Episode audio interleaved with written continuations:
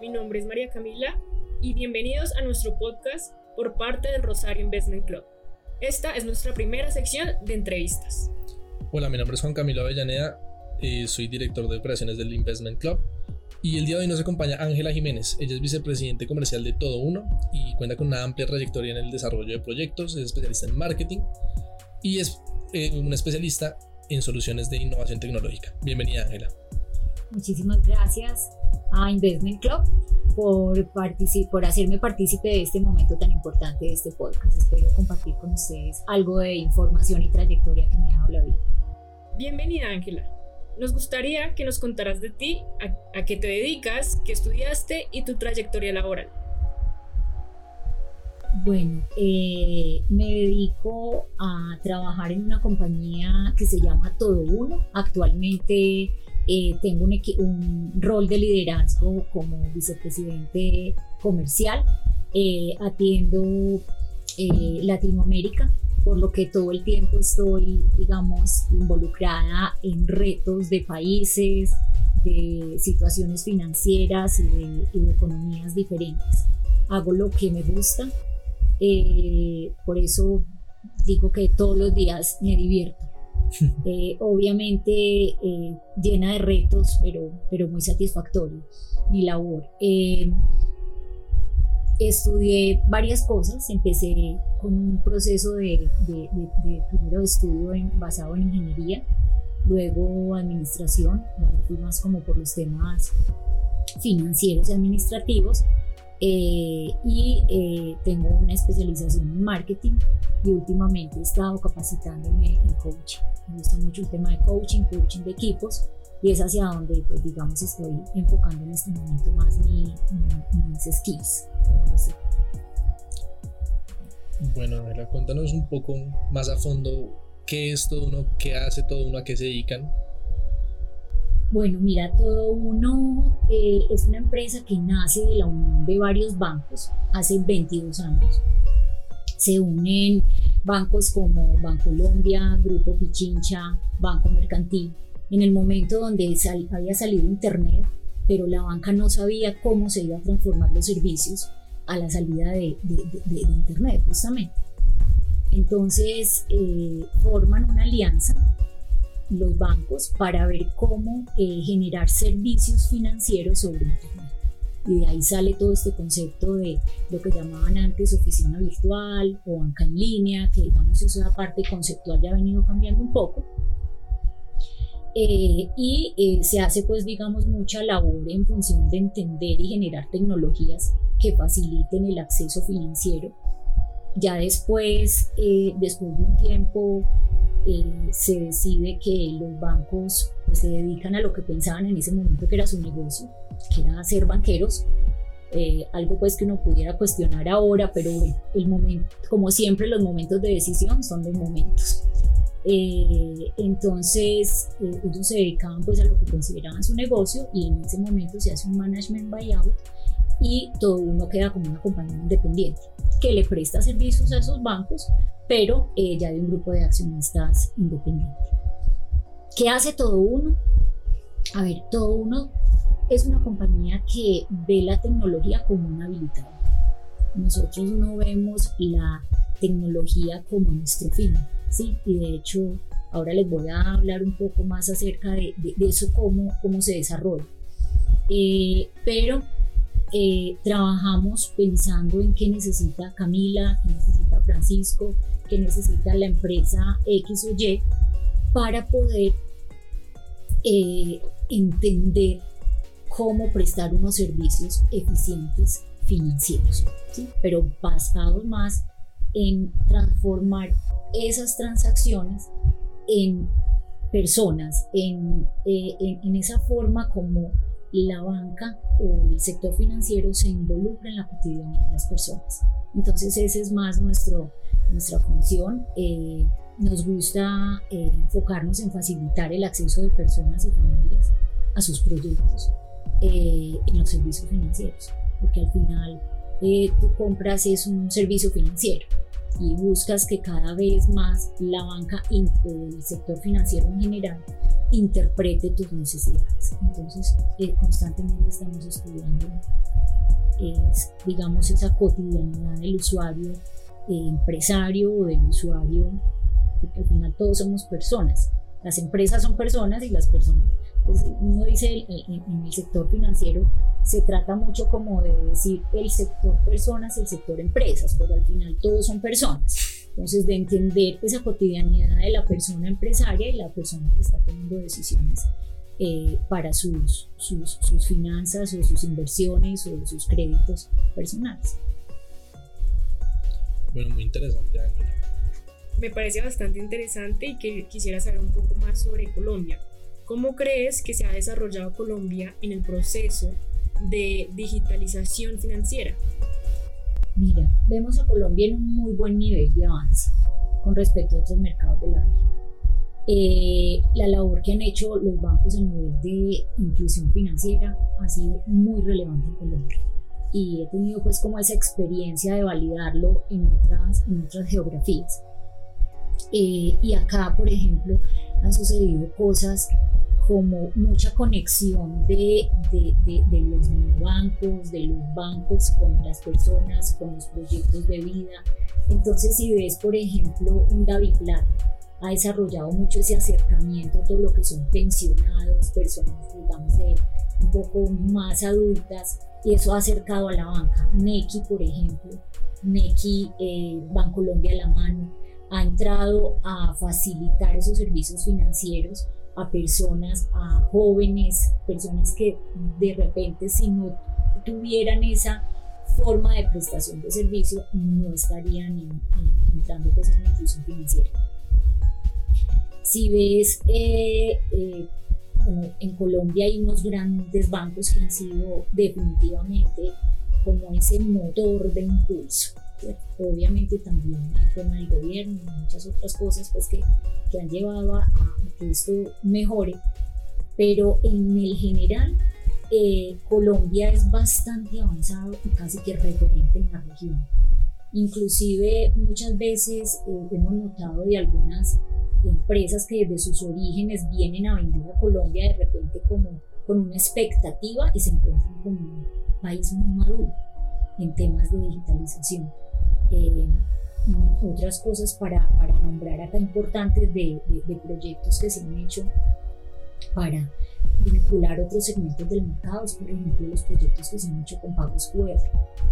Aquí es maravillosa la adopción de QR porque tú ves, por ejemplo, eh, la pequeña y mediana empresa, ni siquiera les digo pequeña y mediana, pero ustedes pueden llegar hasta el señor que vende mangos allá al frente, por ejemplo, a salir de la universidad, que fácilmente puede tener un código QR para que tú le hagas el pago.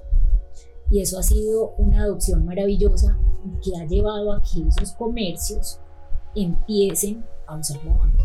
¿Y por qué? Porque estás facilitando medios de pago a cero costo. Sí, es la única manera. Entonces, en ese aspecto, Colombia creo que está bastante avanzada. Ok, pues nos, nos, comentas un poco que Colombia está, es referente en la región. Sin embargo, pues he escuchado algunas opiniones y a nivel como de países ya un poco más desarrollados, se cree que Colombia está muy rezagado. ¿Tú, ¿Cuál es tu opinión al respecto? ¿Cómo la ves ya o sea, compitiendo con los grandes, por decirlo de alguna forma? Mira, hay mucho terreno por recorrer, en muchos frentes. Digamos que no es que ya estemos listos. Eh, obviamente esto es un proceso eh, y, en ese, y en ese proceso parte es eh, incluir el regulatorio, porque aquí una de las de los mm, pilares justamente que facilitan todo esta este proceso de digitalización es el, el, regulador. Pero eh, los participantes han venido realizando una muy buena labor, digamos que cada uno de los, de los entes. Eh, Colombia definitivamente pues desde el punto de vista pues, mío y de todo uno porque digamos que esto más es, es, es, es un conocimiento de empresa vemos que sigue que, que, que que Colombia está situado en un punto bien importante a nivel de, de, inclusión financiera y a nivel de digitalización. vemos también que el, ente regulador, pues que regula la banca y esto, eh, ha, logrado cosas importantes, pero también si vas a ver los que regulan la economía solidaria, también han impulsado mucho la digitalización. Tú ves ahora cooperativas, eh, eh, también en unos procesos de digitalización importantes que han llevado esa tecnología a el microcrédito, a la parte ya que digamos a, otro, a otro segmento de población eh, consumidora de servicios financieros de una manera mucho más sofisticada. y creo que la pandemia también nos ayudó un montón. O sea, en pandemia el promedio más o menos de crecimiento en, en digitalización o en, transacciones digitales fue aproximadamente del 35 al 40%. Eso, eso ya también marcó un hito en, en, el desarrollo de la digitalización, porque tan pronto tú empiezas a utilizar un medio, ya es muy difícil que lo dejes de hacer. Entonces aquí hubo también un efecto, sobre todo para las personas adultas, y que si no sabían hacer una transacción, pues el sobrino se las hacía. ¿sí? Entonces ellas encontraron o aprendieron o encontraron un medio para hacerlo, pero ya eso les, les, les, facilitó la vida, encontraron que esto está mucho más cerca y eso ha hecho que, que esto, que esto haya crecido bastante. Eh, también eh, está la parte de, los ecosistemas. Eh, en, Colombia ha venido creciendo bastante la, digamos, la formación de ecosistemas interesantes. Tenemos bancos y, y, fintechs, digamos, de, de, diferentes tamaños, de diferentes eh, características. Y se los menciono como ecosistema porque cada uno ha aprendido a que no son competencias, sino que hacen parte de un complemento importante hacia, hacia el servicio financiero. Eh, porque la percepción es que, tenemos como a, a nivel general es que ellos compiten, pero la verdad es que se complementan, porque eh, aquí hay varios, varios, varios paradigmas que se han venido rompiendo a la labor de eso. Que la fintech como tal necesita la disciplina, la rigurosidad eh, y la gestión del riesgo que tiene el banco. Entonces, eso, eso, digamos que es ese aporte que puede hacer el banco en esa relación y eh, la fintech, la rapidez y ese acceso a grandes audiencias. ¿Sí? Que a grandes audiencias que están en microsegmentos, porque obviamente el gran banco o el banco generalmente pues con su nombre y con su fortaleza siempre va a traer un número de, clientes mayores, pero de esa manera se, se vuelven bastante eh, complementarios. Y a nivel de las cooperativas, veíamos, eh, como hablábamos, vemos que también han venido desarrollando una labor importante dentro de la región eh, y en la parte de digitalización nosotros eh, tenemos un sector cooperativo bastante grande también y que hace una labor importante.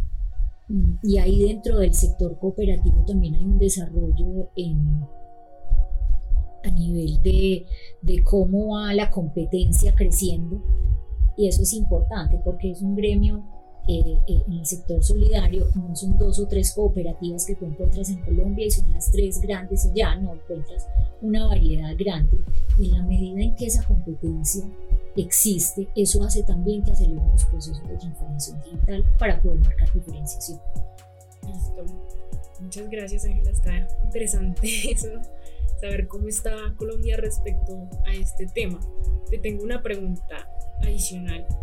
Según un reporte de BBVA, menciona que a nivel mundial los países más digitalizados son Luxemburgo, Estados Unidos, Holanda y entre, otros. ¿Qué características tienen los países digitalizados y qué países en la TAM se encuentran más desarrollados en materia digital y qué han realizado para liderar en este campo? Nuestra visión de la región, incluido Estados Unidos, donde está nuestra casa matriz, es que las realidades son muy distintas.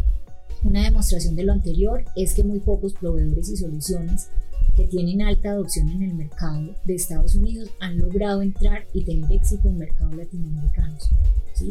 Esto ocurre porque la audiencia, los arquetipos de usuarios, sus problemas y realidades son muy distintos.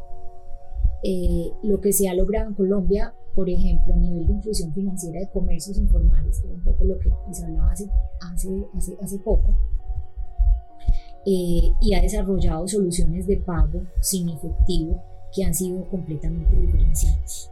Eh, en otros países lo que hemos notado es que, por ejemplo, las iniciativas con QR, por ejemplo, no han sido tan exitosas por otras razones, ¿sí?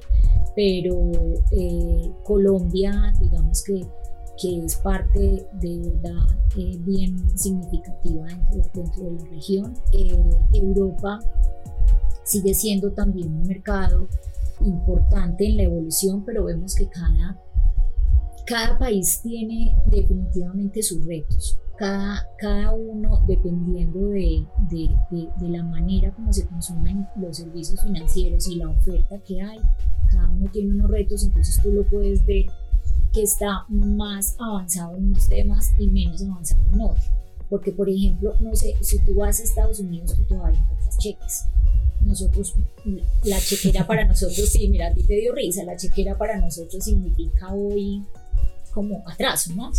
Y, todavía yo hace poco estaba esperando porque moví una cuenta que tenía de, inversión en Estados Unidos y la pasé en una cuenta de ahorros. Inmediatamente me llegó la chequera.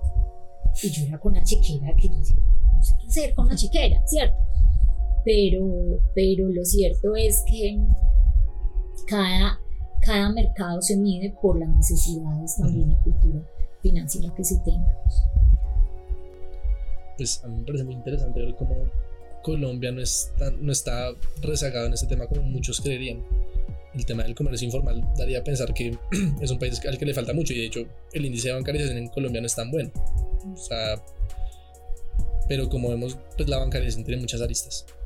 Como tú nos muestras, pues es una realidad en la que yo no había caído en cuenta de analizar, pero sí, el manejo de NECI, los QR, Mercado Pago, estas, el manejo de estas facilidades para personas que lo necesitan para operar, grandes, pequeños, medianos, e, es, es impresionante. Sí, y neobancos también, porque por ejemplo han salido neobancos en Colombia como por ejemplo Bank, que es un neobanco para empresas, que entrega también unos diferenciales importantes para los empresarios, microempresarios, y eso viene haciendo que la bancarización también aumente, porque es que la bancarización no solamente está medida por el número de personas que usan en los servicios financieros, sino también por la intensidad de servicios financieros que vas teniendo. O sea, que, que antes tienes, un, tienes una, una, porción de servicios financieros o consumes una porción de servicios financieros y la idea es que cada vez haya más, más acceso a otros servicios. Bueno, y cuéntanos un poco desde todo uno cómo han visto que, han evidenciado el efecto en los consumidores, qué efectos han evidenciado en los consumidores de la digitalización financiera, un poco cuáles serían estos beneficios de que todos podamos acceder fácilmente a, la digitalización financiera. Eh, a ver, el propósito más importante de la digitalización financiera es disponibilizar la entidad financiera, sus productos y servicios donde sea. Sí, aquí hacemos un símil como, como hoy consumimos la música. Hoy tú puedes escuchar la canción que quieres, a la hora que quieres, eh, en el medio que quieres, por internet, ¿sí? No estás, eh, no tienes que ir a comprar un CD, un DVD o, la, o, también como ves hoy la, un programa en Netflix. Tú lo ves a la hora que quieras eh, y por el medio que quieras. ¿Qué te pasa? Que ya el sector financiero está en la cotidianidad de las personas. Entonces ahí es donde realmente el consumidor se beneficia. Porque, mm, como, como, como digo yo, o sea, yo no quiero que mi banco me ofrezca miles de servicios. Yo quiero que mi banco entienda que Ángela está haciendo una maestría, necesita un crédito. ¿Sí? Porque me van y me ofrecen, mire, le amplío su tarjeta de crédito, le ofrezco un crédito de vehículo. No, entienda mis necesidades. ¿sí? En la medida en que se logra tener más posibilidades de canales abiertos de consumo también entiendes más al cliente y entender más a tu cliente hace que le entregues servicios mucho más especializados o mucho más propios de, su consumo. Incluso podríamos decir que en algún punto se está viendo rezagada es la oferta frente a la demanda, ¿no? Es decir, que las plataformas se caigan constantemente porque los servidores puede que no funcionen al 100%, es una muestra de que la gente necesita más estos servicios. Es, es muy interesante de que los necesitamos más en el día a día, al igual que necesitamos nuestro celular como una extensión de nuestra oficina, nuestro trabajo, nuestro estudio. Necesitamos esta bancaria como una herramienta nuestra, como igual que nuestra billetera lo necesitamos en nuestro celular. Y creo que en ese aspecto sí se puede estar viendo un poco rezagado la oferta, que, o sea, no el país, sino la oferta hacia las necesidades de los consumidores. Correcto, y, ahí mencionaste un tema súper importante que es también lo que ha facilitado todo eso, y es eh, las redes, la movilidad, los celulares, ¿sí? Porque definitivamente lo que hoy hace que un servicio financiero escale rápidamente es la movilidad. Eh, y, bueno, ahí tienes servicios que yo creo, yo, yo estoy de acuerdo contigo eso tiene que ser más evolutivo y tenemos que seguir teniendo más, más servicios a la mano.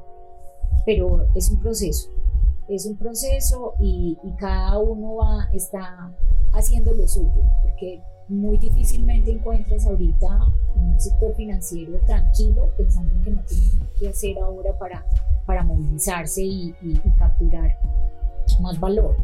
Eh, ahora ves que que, todos están ocupados en entender cómo mejorar sus plataformas, cómo actualizarlas, cómo entrar en el concepto de Open Banking, que un Open Banking ya te habla de que no es solamente la banca el que provee los servicios financieros, es todo un ecosistema de pagos que involucra y muchísimos actores, los comercios, las empresas de telecomunicaciones, todo eso. Entonces creo que en la medida que eso vaya madurando, también vas a tener ya tú en tu celular más servicios que te acerquen a, tener más servicios financieros.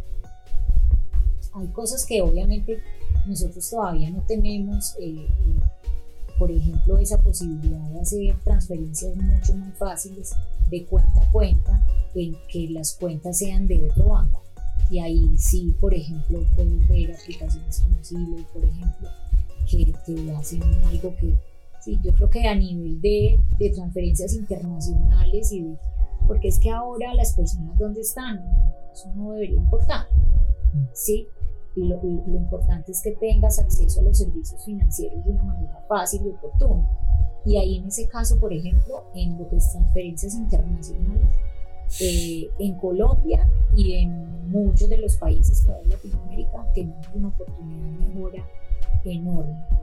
Eh, porque creo que hemos madurado más en el sentido de que entendemos que tenemos unos, unos colombianos, unos mexicanos, unos ecuatorianos que viven en el exterior y hemos empezado a pensar como sector financiero en darle servicios a ellos de, de, de, de manejo de giros y remesas. Pero todavía no hemos entendido esa de que es que no solamente ocurre en esa dirección. Yo también necesito hacer un pago afuera, yo también necesito transferirle la plata que me prestó mi hermana que vive en Estados Unidos, ¿sí? Entonces creo que ahí todavía tenemos un espacio de mejora. Sí, es, muy cierto ese espacio de mejora, digamos, yo lo vivo mensualmente por el hecho de que mis papás pues están en el exterior y mensualmente me envían una remesa para pues sobrevivir el, el mes y es increíble ver cómo me toca avisarle al menos con 10 días de anticipación, papá, mándame plata porque ya me toca pagar arriendo, me toca pagar servicios.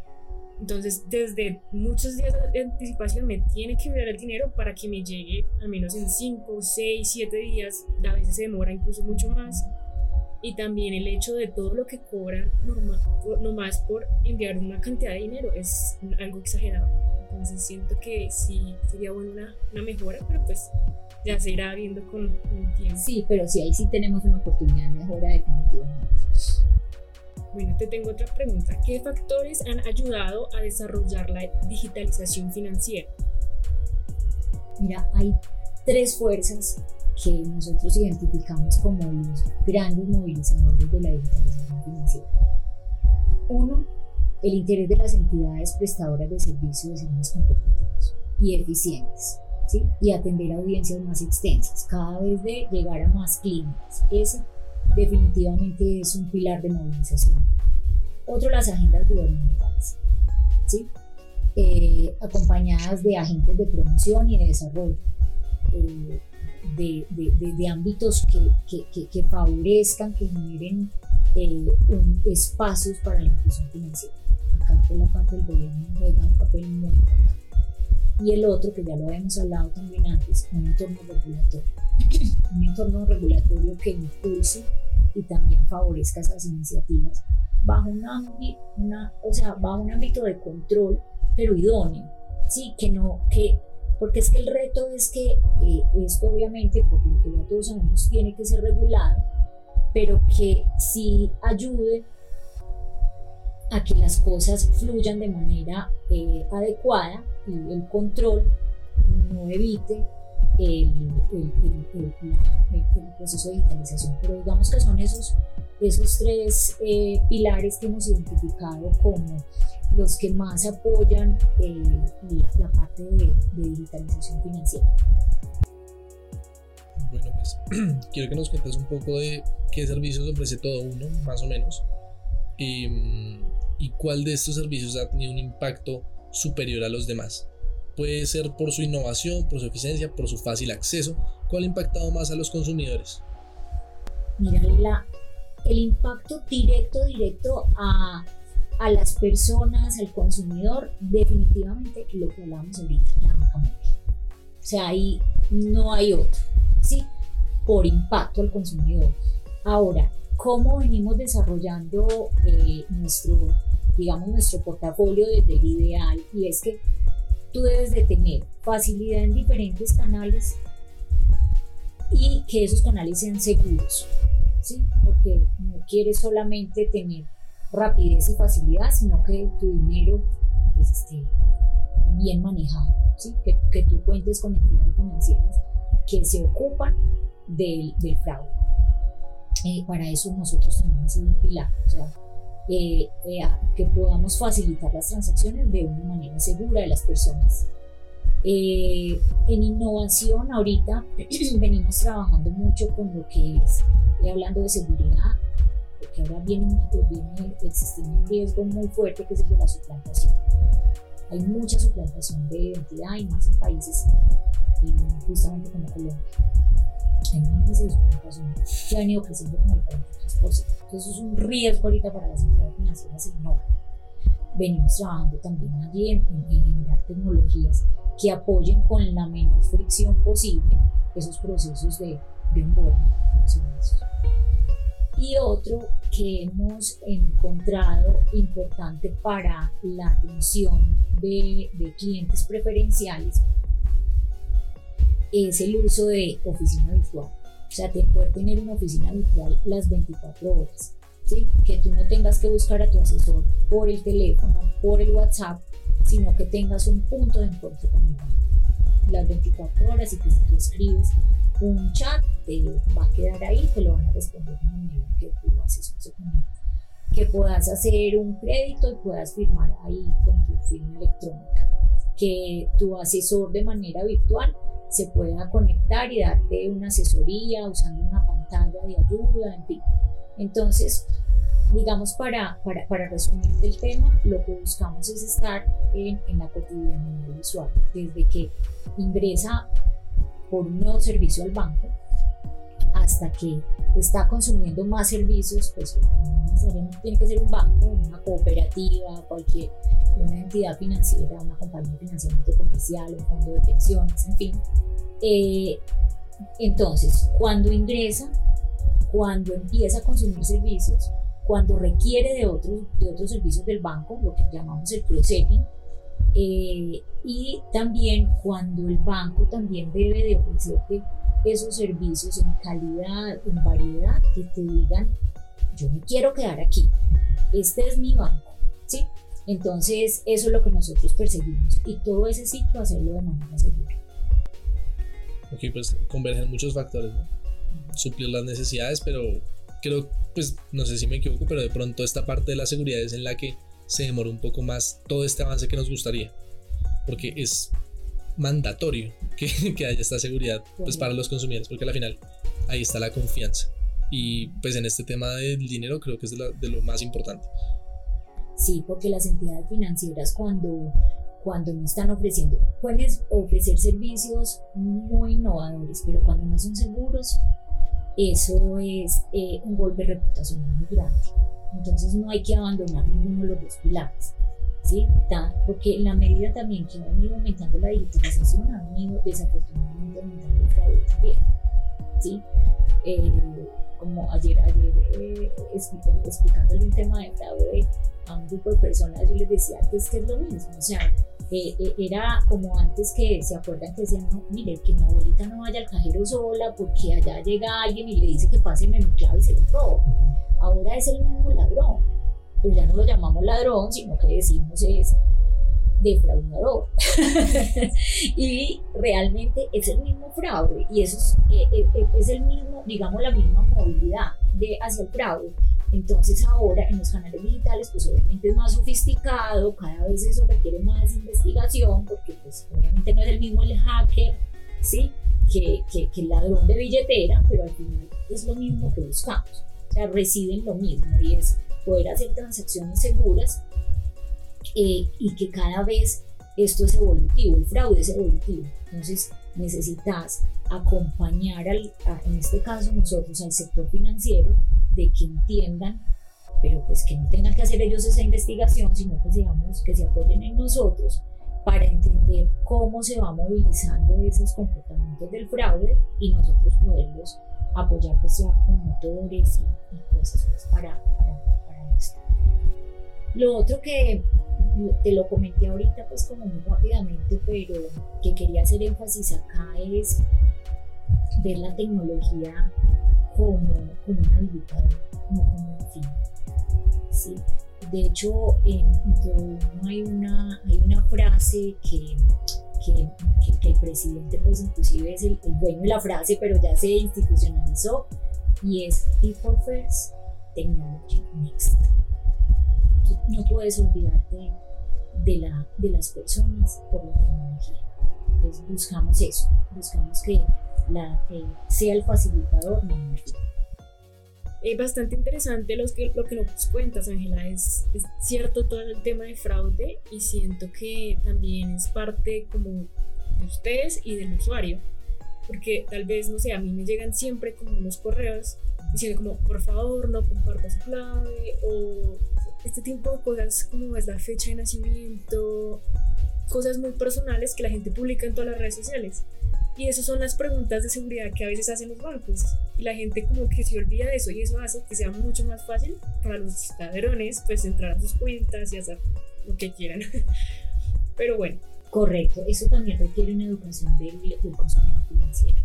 Y, vemos que hay muchas campañas para eso. Visto lo de la tía de la vivienda, eh, hay, hay, hay varias campañas pero no obstante, eh, digamos que cada uno se debe ocupar de lo que, lo que le corresponde. O sea, el banco de estar siempre en, la entidad financiera, estar siempre vigilando por eso y al consumidor también buscar educar. O sea, no, puedes hacer ni una cosa ni la otra, hay que hacerlas las dos, porque si es en paralelo, además que todavía hay bastante creatividad. Uno dice, el phishing ya no, no, el phishing ya no se usa, no, hay cantidad de gente que cae en el phishing, eh, que ya es como, digamos, como un método de defraudación tan, tan, tan, de, de, tanto tiempo. Y, y las personas increíble. Bueno, eh, bueno, quiero agradecerte Ángela por acompañarnos el día de hoy. Qué experiencia tan agradable fue tenerte y aprender de ti y escuchar de estas experiencias tan increíbles. Muchísimas gracias. Yo también te agradezco pues, por haber venido. En serio, fue una entrevista muy enriquecedora. Espero que para, nuestros, para que nuestra audiencia también la sea. Y yo aprendí muchísimo y estoy encantado. Entonces, muchas gracias por venir nuevamente. Gracias. Gracias a ustedes por invitarme. Aquí estoy para lo que ustedes necesiten.